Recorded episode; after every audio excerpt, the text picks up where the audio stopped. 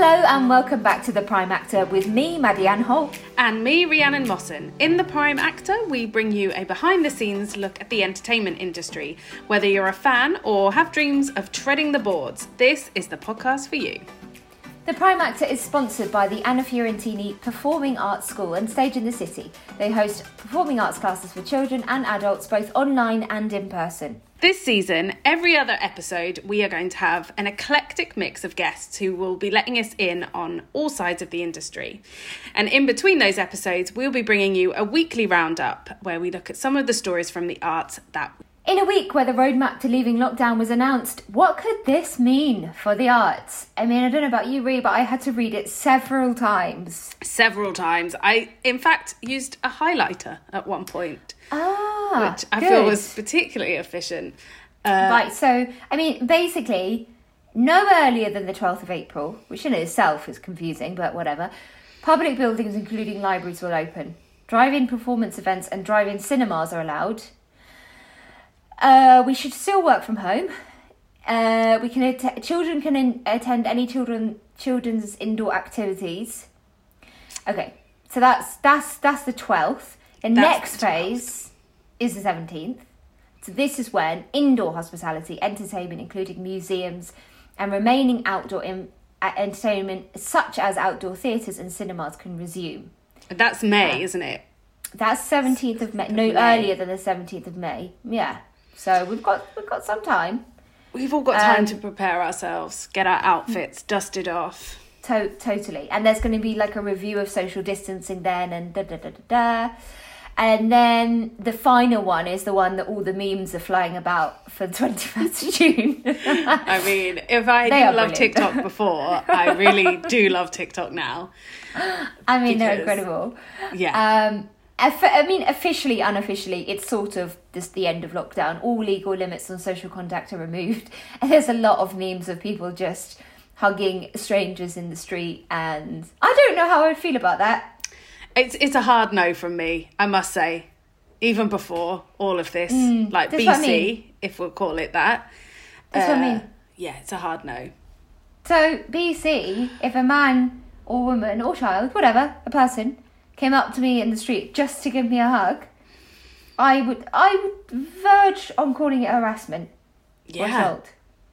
But you know, maybe this is maybe maybe we will want to. Maybe we'll be those crazies who do that. It's like, yeah. I mean, I'm definitely really looking forward to it. And of course, there's a massive thing in the stage this week that drama schools are welcoming face to face teaching happening from March the 8th. Um, have you got, have we got clients that are at drama school right now? Uh, we do, um, and certainly like our alumni of Hmm. of students who've moved on to drama school, and I know they will be massively relieved that they can. And then Yeah. we're talking about full time education here rather Hmm. than the the sorts of classes that we run.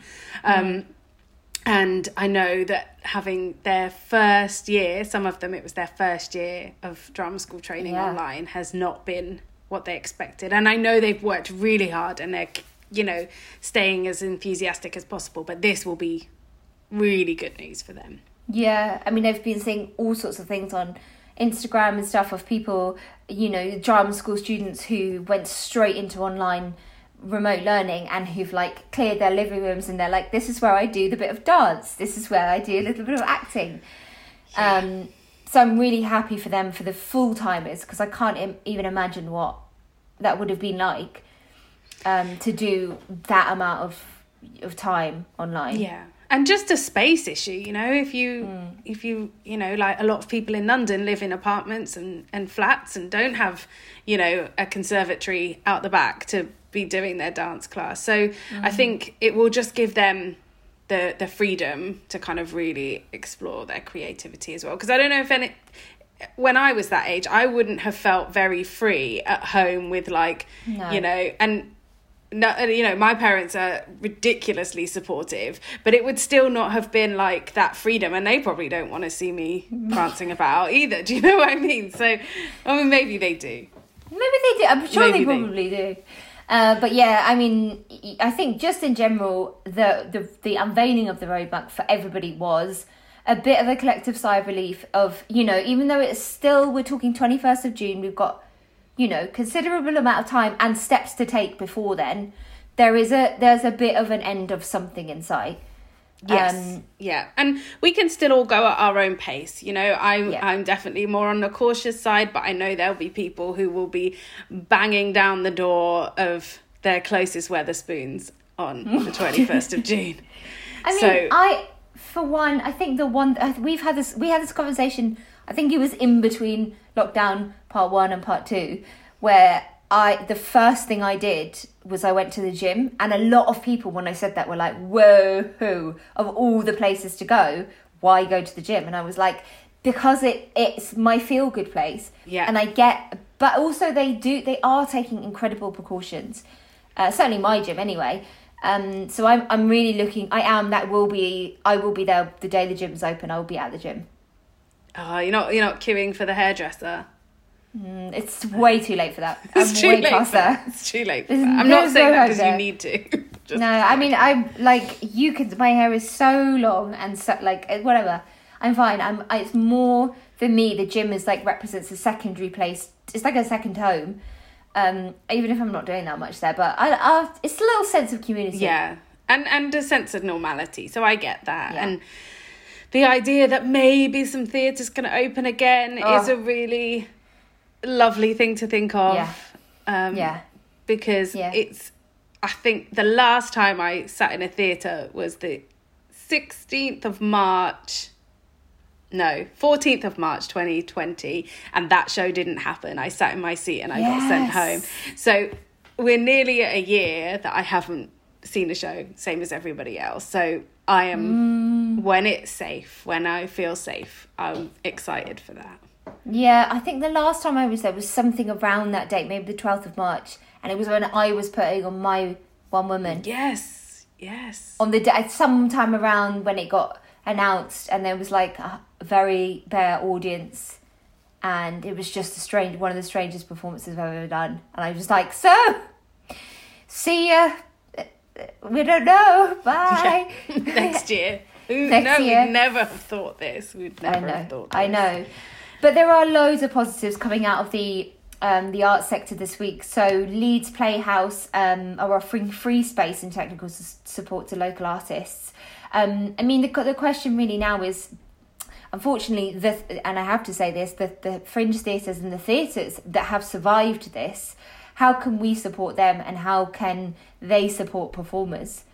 Um, Yeah, I love this idea. I love that they're, and in the same way, I know some theatres have been used as vaccination centres, Mm. um, and I just love that they have become multi-purpose spaces and and have been kept alive. And it's not in the way maybe we all atten- intended, but that that feels good. Um, Yeah, yeah. Um, Leeds Playhouse artistic director James James Bringing, uh, I don't know. I'm sorry if I've said that wrong. Brining, yeah, said that the Playhouse is a community resource used by many different people throughout the year. We're very conscious that throughout the pandemic, despite the brilliant work we have undertaken engaging with vulnerable and isolated people through the Playhouse Connect program, apart from five weeks in autumn, uh, the building itself has never been used, has been completely underused. So they have put loads of safety pro- safety protocols in place, and they're opening it up to local independent artists and companies to develop their work, um, which I think is great because it's like, you know, there's going to be a lot of people kind of cautiously going, I don't, I have a bit of work, or I had a bit of work I was working on like a year and a, whatever ago. I'd love a space that's just free that I could work on and, you know, perhaps even bring it to the playhouse. So, Yeah, I love and, that an and idea. rehearsals are permitted at this point, so for them to have a space to use, that's that's incredible. And Yeah. I know we we are all looking forward to also like the idea of the West End kind of yeah. reopening, and not not just because of the theatres, but the whole of the Mm. West End kind of relies on the the theatres being open. So I don't know if you've been through the West End during this time, Maddy, but it's Yeah. a strange I old have. place. I was there last weekend for a for I was allowed it was Yeah. a, a hospital trip. Don't worry, it's fine. Uh, and I um, and I drove. We drove through the West End, and it was, I mean, all of London really. It was very strange. Very It is strange. strange. It is strange. So I'm excited to feel like there's a buzz there again, um, as Mm. we know it. And it feels like other things are picking up. Of course, we had the Offies uh, winners were announced on the 21st of February, the Off West End Awards. I'm really glad that all of these, the, you know, this kind of award was still going on. These awards were still happening because, you know, just because we couldn't see live theatre didn't mean that it wasn't happening. It, it just happened in a very different way. So um, you can go to offies uh, to have a look at all of the finalists and the winners of those. But I can't wait to go and see. I think one of the ones that really stuck out for me was the lead performance of Jessica Rhodes uh, with the Sugar Syndrome Orange Tree Theatre. So there's a lot of things that I hope will come either come back or happen again or something Transfer, like that. yeah, absolutely. Transfer. Some have some tours and yeah, and there- there'll be a lot that we want to catch up on, and maybe So some of the much. stuff that we did that we saw online. Maybe we'll get to see in person as well. Um, Um, and also Golden Globes this weekend. Believe Yes. it's this weekend. Yes. Yes. Oh, yes. Okay, good. See, it's all happening. It's all it's all slowly happening, and of course, at um, this time of year, so we're twenty fifth, twenty sixth of February. Um, coming to the end of February, normally in a normal year, I would be probably like peak.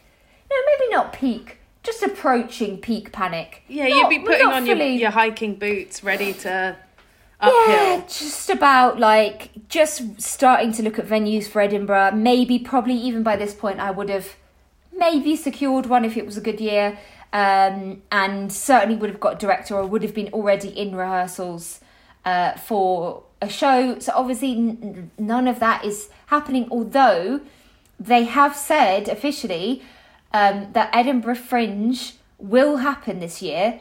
Huh, but okay. they just don't know in what respect. So the they've said that it will be announced in due course, obviously, but on the edfringe.com website, it basically says what we know so far.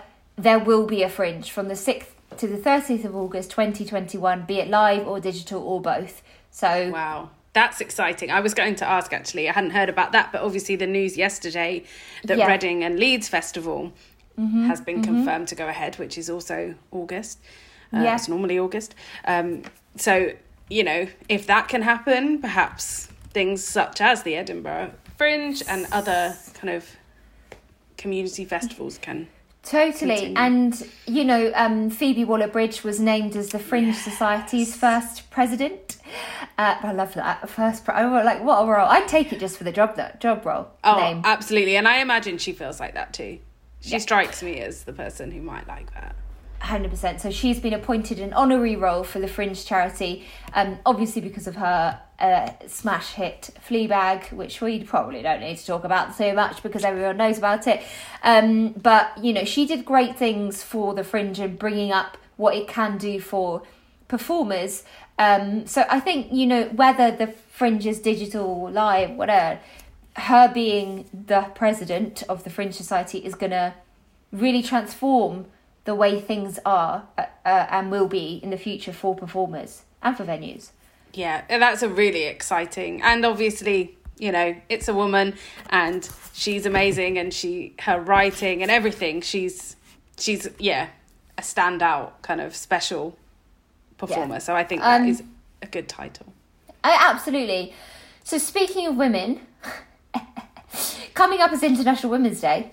Yes, um, it is. And uh, I think across the board, we, um, I know through Stage in the City, and I'm sure through Anna Fiorentini Theatre and Film School too, we're going to be speaking to lots of phenomenal women and hearing from them and hearing their stories, etc. So if you are listening to this and you have a story of your own or of a, a strong woman in your life, then get in touch with us and share it, and we will share it on our socials um, on International Women's Day, which is the 8th of March. Um, but we are going to be joined next week by uh, someone who works behind the scenes in theatre. Probably, maybe. I hope so. That should go ahead. As It you will. can see, It will. Rhea and I are a little bit overwhelmed this week. I mean, as much as the roadmap was a good thing, it also meant that we were kind of gliding in limbo before, right? Yeah, I mean, it's definitely, I'd say we weren't at zero, but maybe it's 10 to 100 Yes. uh, on a level. But no, we're excited to also, yeah, we haven't spoken to someone in that sort of job role from behind the scenes um, Yeah. of the industry. So that will be really exciting. And I know they'll have lots to tell us about.